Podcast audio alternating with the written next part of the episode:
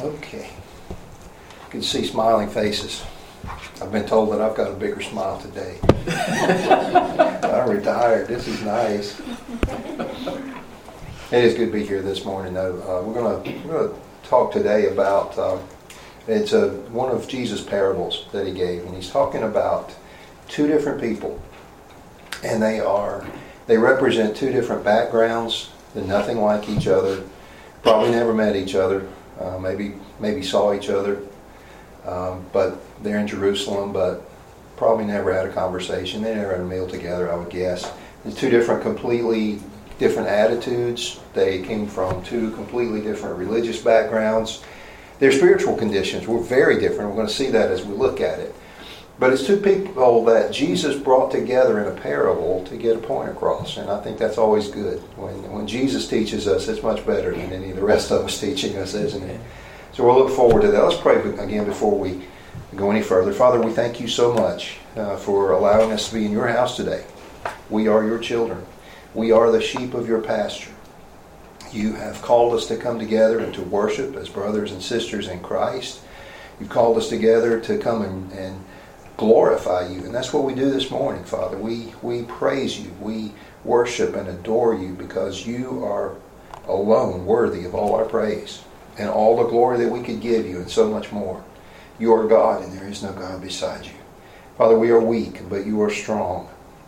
We can only be one place, but you can be everywhere at once, and you can be with every one of us wherever we happen to be, and you always have been.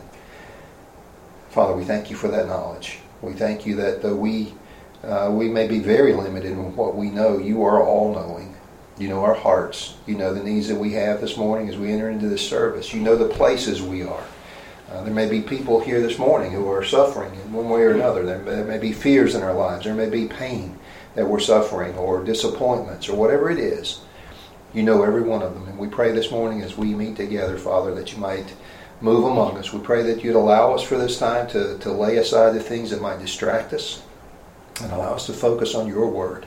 These are the words of Jesus Christ that we're looking at this morning. We pray that we would be instructed by them. Pray that our lives would be changed because of them.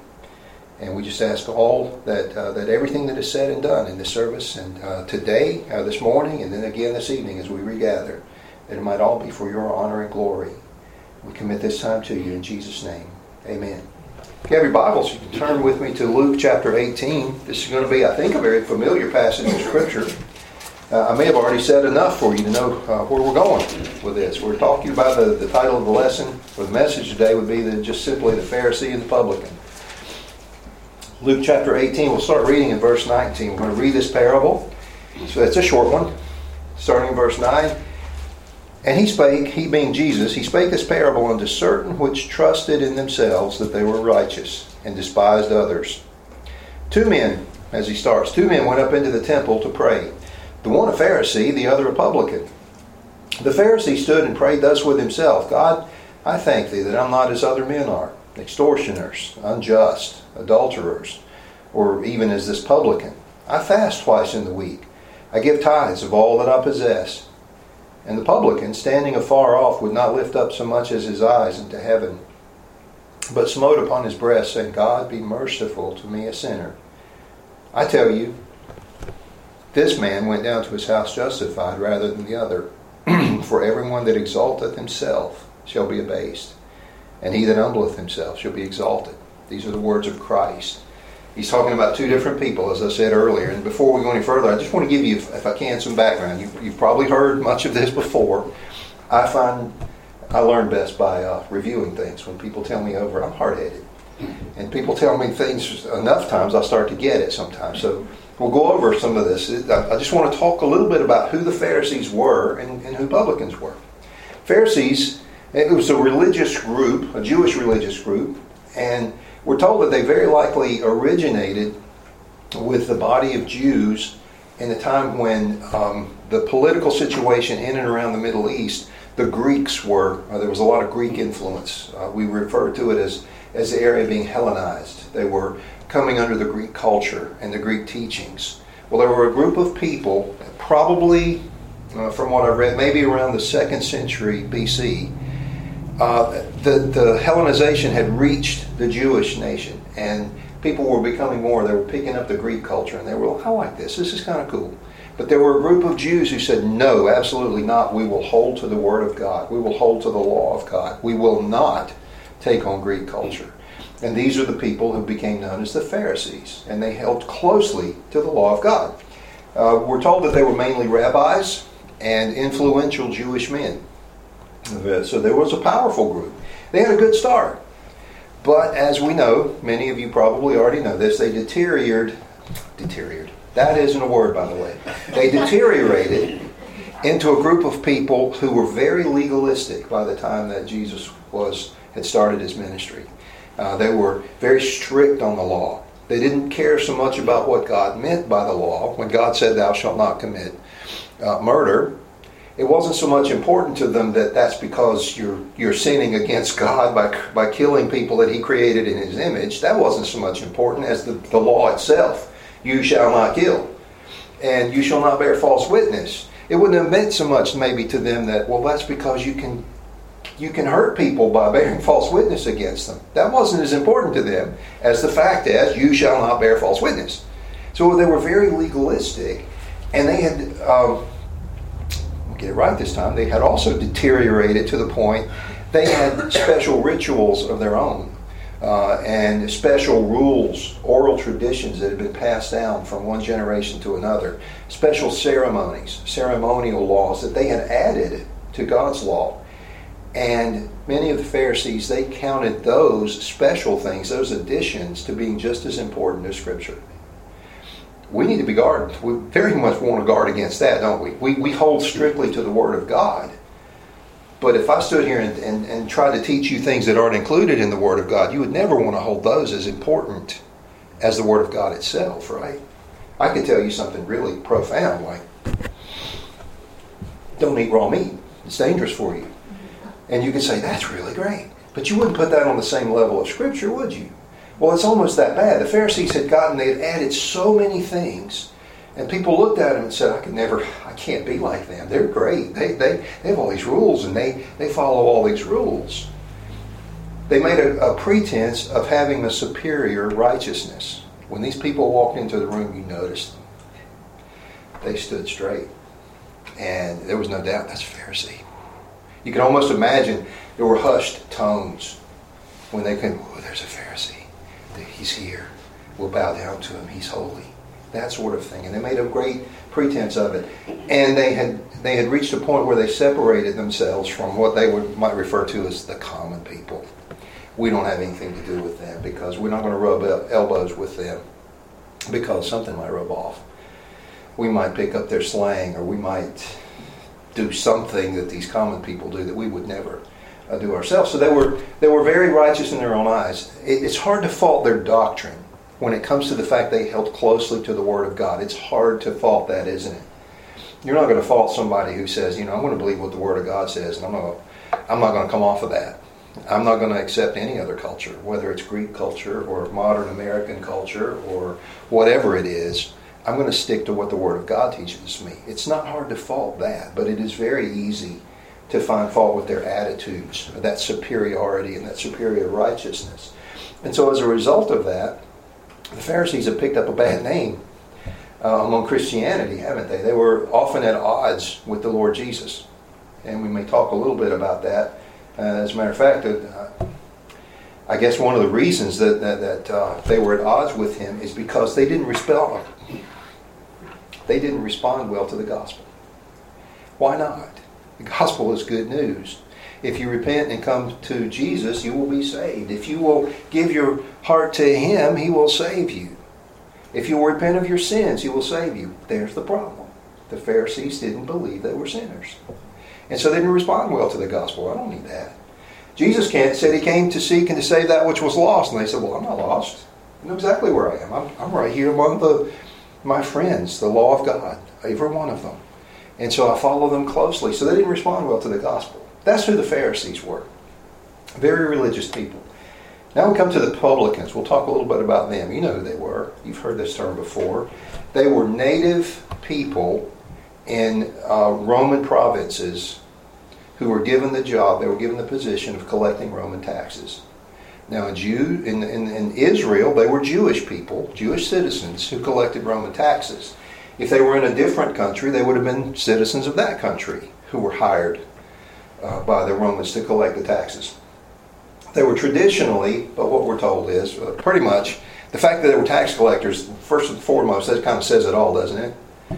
Even in the, in the United States, perfectly good American citizens who would tell you they work for the IRS, you're like, I don't know if I trust you or not.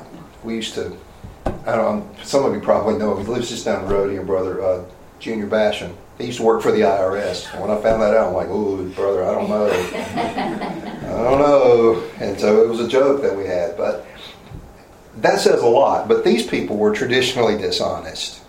And it's, it's not unusual at all to read in historical records and certainly in the scripture of, of publicans who would collect more than they were supposed to. Now, the Roman government would set what the tax rate should be. And the publicans knew what that would be.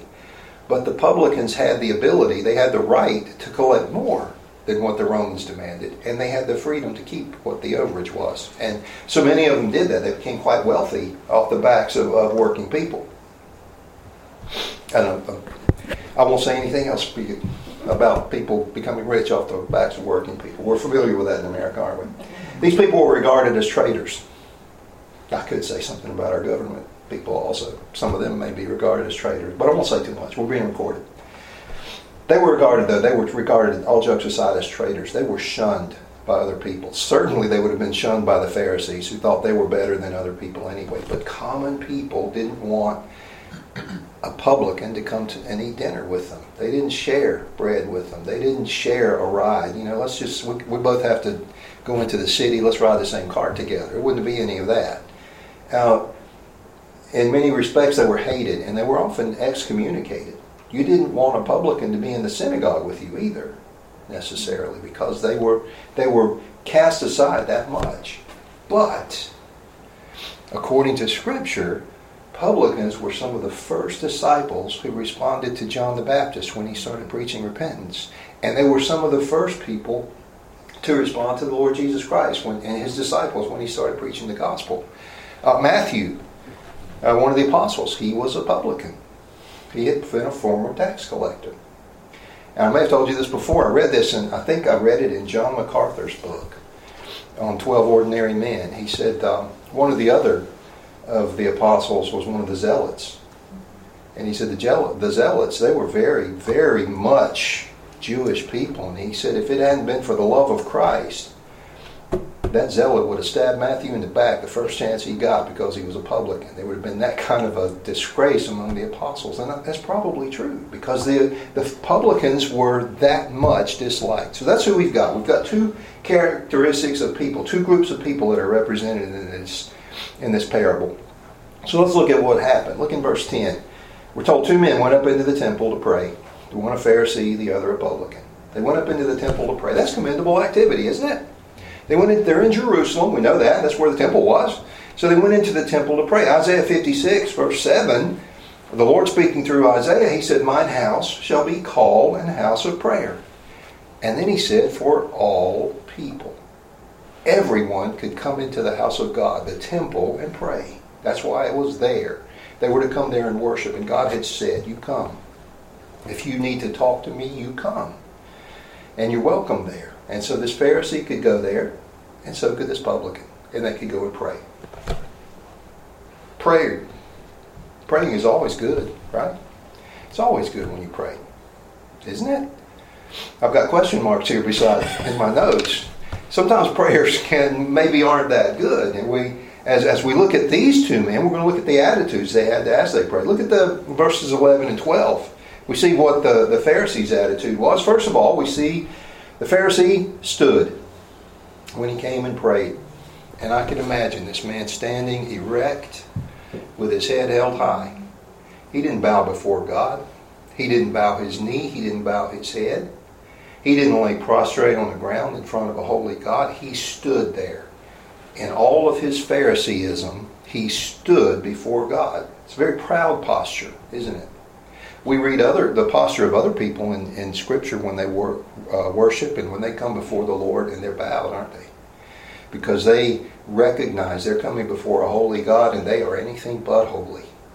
But in the eyes of this Pharisee, he wasn't sinful. He wasn't unholy. He was able to stand before an almighty God and bring what he considered a prayer in front, uh, before this God.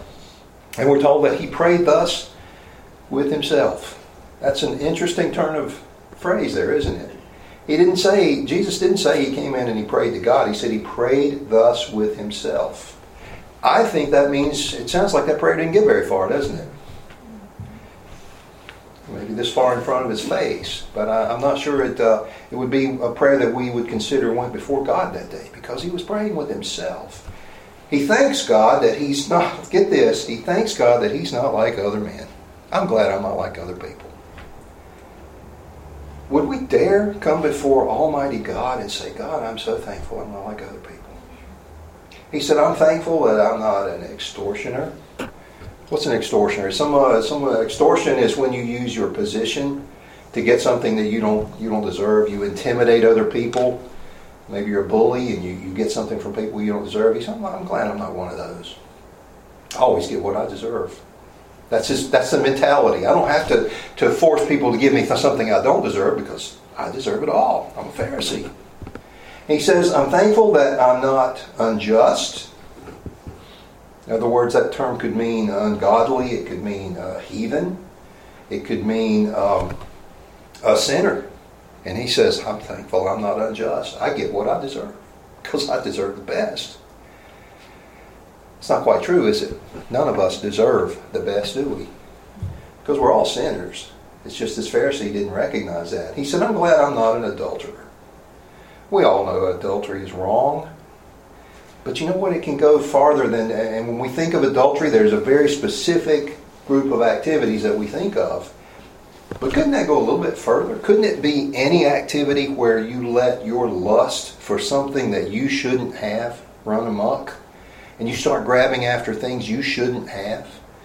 It doesn't have to be sexual activity. It could be money that shouldn't be yours. It could be some kind of other kind of wealth. It could be prestige that you don't deserve. And you strive after it and you're going to do everything you can. This Pharisee says, I'm glad I'm not, I don't go that way. I, the things I get, I deserve them. I don't have to go after things. It's not my lust that leads me to get these things. It's just how good I am. These things just come to me. This is the kind of attitude that we see this man. He's praying with himself, and he says, and oh, by the way, I'm glad I'm not even like that publican over there. I don't, I don't work for the foreign government. I'm, I'm dedicated to Israel. I'm a Jew of the Jews. He might could say of himself, like Paul might have said one time, Paul of Tarsus, I'm a Pharisee of the Pharisees. He says this as he stands in the temple, erect. And I can imagine people looking at him. Pharisees, when they entered the building, people did look at them, didn't they? And they saw these people, and they see him standing there. He says, instead, he said, I'm not like them. I'm not an extortioner. I'm not unjust. I'm not an adulterer. I'm not even like that publican. Instead, I fast twice a week. You can almost imagine him th- saying something like, Lord, I fast twice a week, and if you look really close, I look a little peaked today because I haven't eaten in a couple of days. And Lord, I'm doing that for you. I'll serve you like this. And you can almost imagine those words just dripping off his tongue. There's no humility in this man at all at this point, is it? I fast twice a week. I give tithes of all I possess. Lord, you know I don't have much, but I give tithes of all of it. I'm just so righteous. You can almost hear that coming out of his prayer, can't you? I am being a bit facetious, I understand that.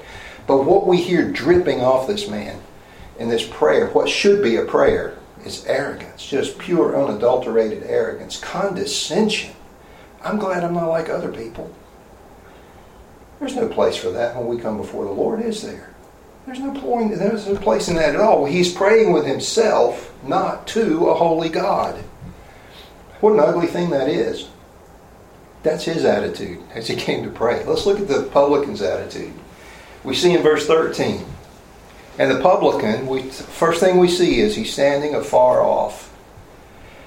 I take that to mean he's not even close to that Pharisee.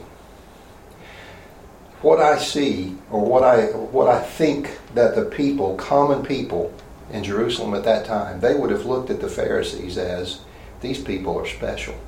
They hold to the law of God in a way that I never could. He, here's this publican looking at this man. I don't even deserve to get close to him because he keeps the law of God. He does fast. He is special, and I'll never be there because I'm a sinner. I, I collect taxes for the Roman government, for crying out loud. I can't be like this man. And when this Pharisee should have taken the responsibility to reach out to a publican and say, Let me introduce you to, to the Lord, and he can change your life, he didn't do that. He stood over, I'm glad I'm not like that guy over there. And the publican standing afar off, we're told he would not so much as lift his eyes unto heaven. That's humility, isn't it? When the when the Pharisee comes in, he's standing upright, he's erect. The I can see this publican standing there with his head. I'm not looking up to heaven. I don't deserve it. And then we tell, we read here, he smote upon his breast.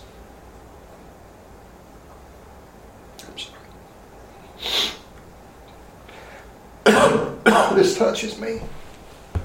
He held himself in contempt before holy God.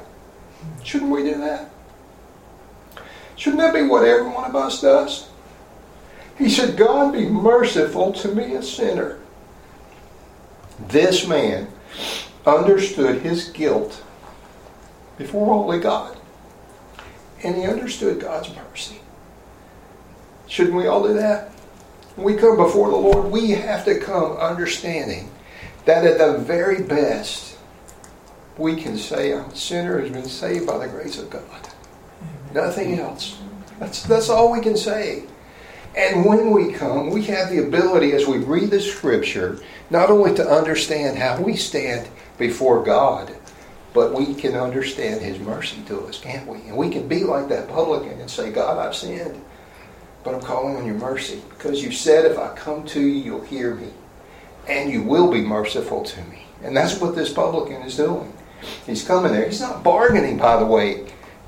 Listen to his words he stood afar off. He wouldn't so much as lift his voice or his eyes to heaven. He smote upon his breast, saying, God be merciful to me, a sinner. He does, there's no bargaining there. God, if you will save me, I'll do this for you.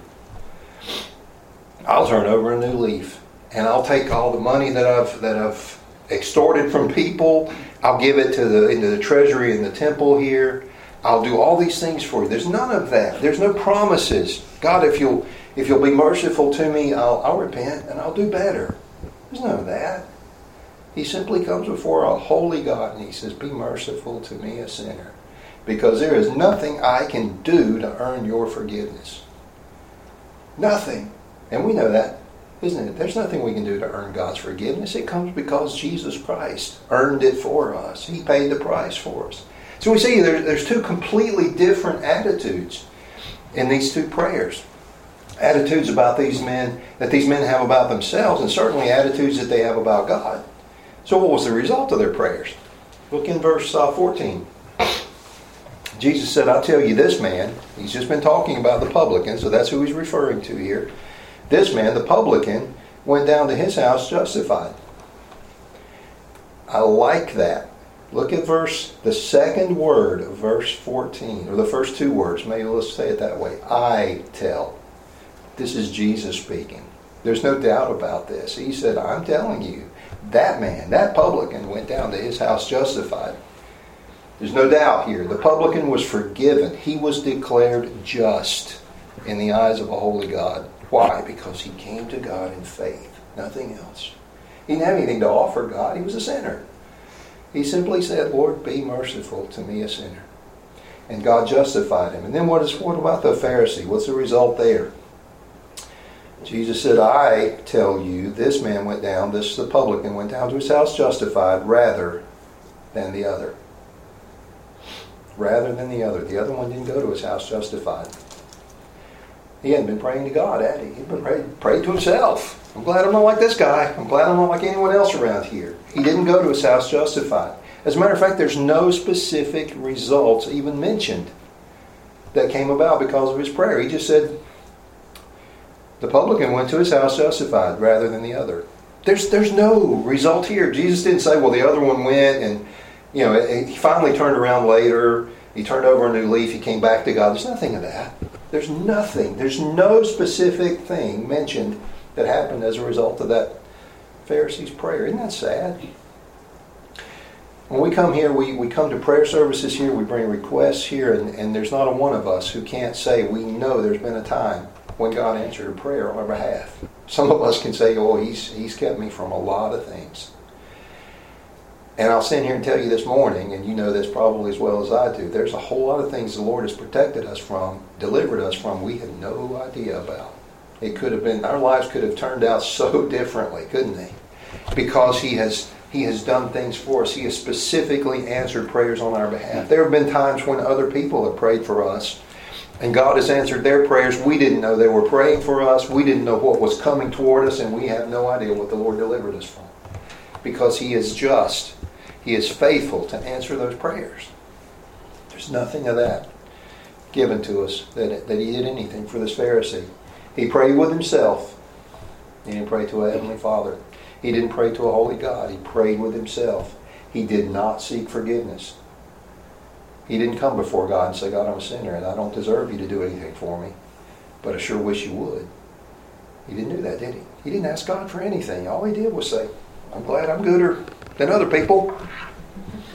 He did his Pharisee thing. He seemed to think he didn't need anything from God. And there are people among us who think the same thing. And we should pity them and we should pray for them, shouldn't we? You know, that publican, he could have just as well been praying for that Pharisee. Lord, there may be people here in this temple today that they don't they don't realize they need you. But I know good and well I do. And I want you to be merciful to me. But I, he could have prayed if there's anybody in this temple today that doesn't realize they need you, Lord, would you open their eyes and let them see that? The Pharisee could have used that, couldn't he? The Pharisee was satisfied with himself. This is what we're seeing here the publican went away justified by God. There's a difference between leaving a place of worship being satisfied with yourself and leaving a place of worship being justified by God, isn't there? There's a big difference. I can tell you which one I want to be. I want to be justified by God. There's lessons to be learned here. Look in uh, verse 14 again. Jesus said, Everyone that exalteth himself shall be abased, that term abased, it mean it literally means to be brought low, to be humbled, to be humiliated. Someone who refuses God until the end of their life, it's worse than that. It's ultimately condemned because they didn't seek God's forgiveness, isn't it? Everyone that exalteth himself shall be abased. The Pharisee did exalt himself. He thanked God, but he thanked God because he was better than everybody else. He thanked God for the wrong reasons, didn't he? For false reasons. He wasn't better than anyone else. None of us are better than others, are we? But he exalted himself. He thanked God he never praised God. He never worshiped God. Not in this in this parable at all. We didn't see that. He was in the temple. He was in the place of worship. But there's no indication that he worshiped God at all. Or that he thanked him or praised him. He never sought divine forgiveness. So Jesus said, Everyone that exalteth himself shall be abased. But then he said this He that humbleth himself shall be exalted. That term literally means to be elevated, to be lifted up. Here we've got this publican. He comes before God. He acknowledges his unworthiness. He is stooped over. I can imagine this man is bowed down because he knows he's a sinner. And Jesus said, He's humbled himself. God will lift him up. God will save him. God will forgive that sin. And he will lift him up like no one else ever could. And so that's what the publican saw. He worshiped God with his attitude and with his demeanor. I think he came in there with a worshipful attitude and a worshipful posture, even. He was bowed down. He wouldn't even look up to heaven. Now, the Jewish people, we know this. We've heard from history. And, and if you've ever known Jewish people, you can you can pick up on this. Oftentimes they're very emotional. They'll use their hands when they talk, and when they when they worship, we read accounts of them. They would lift up their, their uplifted palms to God. They would look up to heaven, and they would they would rejoice. There was none of that when that publican came into the temple. He's bowed down. He's not raising his hands to God. He, do, he doesn't deserve to. The only thing he raises up to God is his voice. Lord, God be merciful to me, a sinner. That's a completely different um, attitude. It's a lesson to be learned. He worshiped God. He threw himself on God's mercy. and he trusted him for forgiveness. That's a completely different attitude than the Pharisee, isn't it? I want you to remember, you don't have to turn here, and I'm only going to read part of these two verses. Proverbs chapter 6, starting in verse 16. The author of the proverb says this These six things that the Lord hate, yea, yea, uh, yea, seven are an abomination unto him. And the very first thing he lists is a proud look pride, boastfulness, arrogance. The same, the thing that we saw when this Pharisee came into the temple to pray. It says God hates that. And he says it's an abomination. That's a strong word. That's, that doesn't, that's not an indicator that God dislikes a proud look or arrogance. It says God hates it. I don't know about you, but I don't want to engage in something that Scripture says very clearly God hates. That's, that's dangerous ground to tread on, isn't it? This Pharisee was treading on very dangerous ground. So, the lessons to be learned. Everyone that exalts himself shall be abased. He that humbleth himself shall be exalted at the hands of God. Now I want us to think about who it was Jesus was talking to when he gave the words of this parable. Look at verse 9. He spake this parable unto certain which trusted in themselves that they were righteous and despised others. There were people who followed Jesus around and they said, I know Jesus. I follow him. I'm one of his disciples. And yet, apparently, among that crowd, there were some who trusted in themselves that they were righteous and despised others. Isn't that sad? They trusted in themselves. That, that term literally means they convinced themselves. Over time, they had convinced themselves that they were righteous. And it may have been nothing more than, well, I follow Jesus. It may have been like the Pharisee, well, I'll, I'll do what the Bible says, you know, at least most of the time. There's people all around us who've convinced themselves that they're righteous. Think back before you were saved. Were you one of those people that had convinced yourself you were okay? Yeah, I'm okay. I didn't grow up in a family that where we attended church regularly. I grew up in a family where I was I was taught to respect the Bible, taught to respect God, to know there was a God. But I grew up in a family that seemed to have this attitude that, well, you know, as you're going through life, you do some good things, you do some bad things, and God's going to weigh it in the balance. And if the good outweighs the bad, you'll go to heaven. Everything will be good. In a situation like that, with a mentality like that, you could convince yourself that you were righteous. Well, I'm good enough. I'll get to heaven someday because my good outweighs my bad. I'm not as bad as this publican over here. I'm not an adulterer. I'm not unjust as the as the Pharisee said. It'd be easy to do that, wouldn't it? It says that uh, they these people trusted in themselves. They convinced themselves that they were righteous, and they despised others. That term "despise" it means it held other people in contempt. These are people who were following Jesus around and listening to his preaching and saying, I've convinced myself I'm righteous, but these other people, I just hold them in contempt because they're not as good as I am. Isn't that sad? Do you think there are people who follow Jesus around now that hold that same kind of an attitude? It's easy to do, I guess. His audience was people who trusted themselves. This was illustrated by the Pharisees. The Pharisees who probably saw no need of Jesus, they didn't need a Savior because they didn't consider themselves lost. Maybe some of the people that were following Jesus around, they had this attitude. Maybe they thought, well, well, just because I know Jesus, that somehow that makes me better than everybody else and I'll be okay. It's not enough to just know who Jesus is, is it? We have to rely on his salvation that he gives us because we put our trust in him.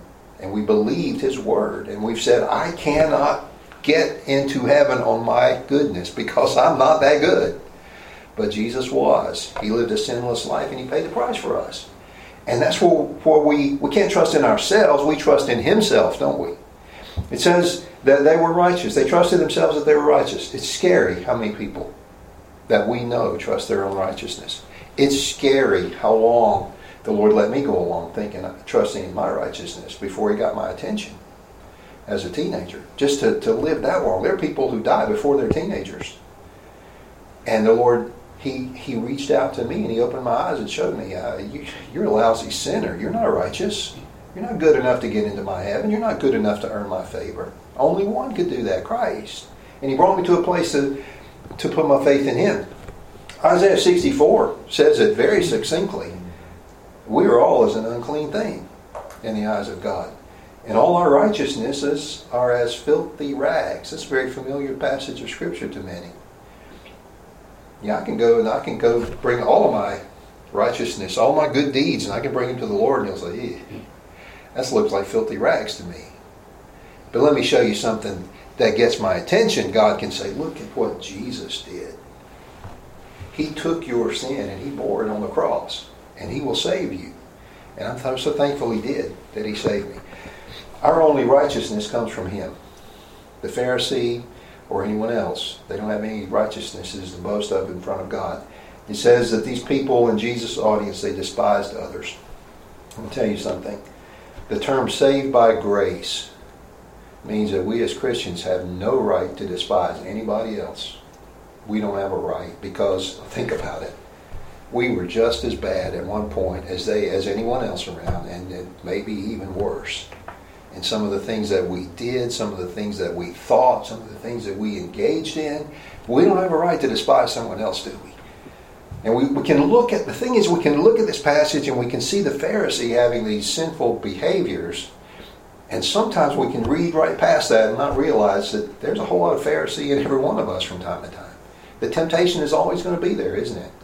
And the devil would like nothing more for, than for any of us to fall into being a Pharisee. So we have to be on guard against that, don't we? The Pharisee didn't recognize his need, and he did not seek forgiveness. The publican recognized his sin, and he sought God's forgiveness. God be merciful to me, a sinner. I don't have any excuse. You can go in there and say, God, before I, before I pray, just remember I helped that little old lady across the road the other day. And there was a cat up in a tree, and I helped get it down for that little girl because she was heartbroken. And and I did this, and I put some offering in the. You might not have noticed, but I put some offering in the plate when I came in a while ago. And, well, I, I, didn't, I hadn't fasted for two days like the Pharisee, but I skipped that Twinkie last night. I didn't have that after supper. And you know, I'm doing these things for you, Lord. And by the way, I'm I'm a sinner. Could you could you have mercy on me? He didn't do that, did he? He came in there and he said, I am a sinner. Please be merciful to me. That's the attitude that God's looking for. The world is full of Pharisees, isn't it? Again, we can be we can become them if we're not careful. We need to avoid that. And one way to do that is we don't compare our lives with the lives of other people, do we? Because I'm gonna tell you, you can always find somebody that that looks more sinful than you do. It's, I heard a comedian say one time. He said, "If you're ever feeling down on yourself, just go to a county fair and look around." And you're going to find somebody there that looks a whole lot worse than you do. And we could we could take that approach. That sounds comical, but we could always look around, and if we're comparing ourselves to other people, we could sound better than they are. What do we compare ourselves with? This right here, the Word of God. And when you compare yourself to this, you come away like that, like that publican, and say, "Lord, I'm not good enough to deserve your your you even paying attention to me." I'm certainly not good enough to, to deserve salvation. So we stop trusting in our own goodness. And we trust in the goodness of the Lord, don't we? We cast ourselves on Him. Because it's by His grace that we're any of us will ever be saved or ever were saved. His hand will lead us in the right direction. I hope this has been helpful uh, to, to just come back and look at these two groups of people and think among ourselves, okay, which group do I fall into? What, which one do I clo- more closely resemble, a Pharisee or a publican? We may be saved by the grace of God, but uh, we don't have we don't have a right to become Pharisees, do we? And I would say, if you're here this morning, if you never trusted Christ, now's the time. I would say, do not delay. Trust Him now. Do, do just like that publican and go before the Lord and say, God, be merciful to me, a sinner. Because He has said, if you come to me, I will in no wise cast out. I'm not going to turn you away. You put your trust in me, I'll save you. And you, you can go away justified just like that publican Publican, yeah, I got my term right. Just like that publican did. I don't want to be like that Pharisee that comes into the house of God and prays with myself.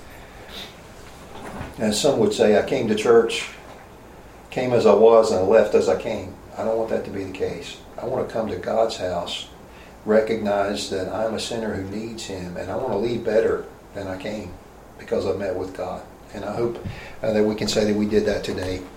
Let's pray. Father, thank you so much for allowing us to look into your word, to see these two classifications of people. It was two individuals, but they represent two very different attitudes. The Pharisee who prayed with himself, who thought he was better than anyone else, who didn't come to Christ for salvation because he didn't need to. He didn't see himself as lost, and so he didn't think he needed to be found. And then the publican who recognized he was a sinner in the, in the, the eyes of a holy God. He did not measure up. But Father, he came to you and he saw forgiveness. He put his faith in you. And that's the way anyone uh, gets saved, by putting their faith in the Lord Jesus Christ. And I pray, Lord, if there's anyone here today who, is, who has never trusted Christ, that this would be the day they would do that, that they would, they would yield their lives to him. And those of us who have put our faith in Christ, Lord, would you help us to search our hearts? And if there's any, any tendency to be uh, more Pharisaic in our lives. I pray that you would uh, squelch that. I pray the Holy Spirit would put his finger on that, show it to us, that we might confess that too, and that we might remain humble before you, Lord. You are our God. You are our Savior. You're the one who uh, redeemed us and the one who can keep us in your family, and we thank you for that. Mm-hmm. Go with us as we go our separate ways, Father. We ask it all in Jesus' name. Amen.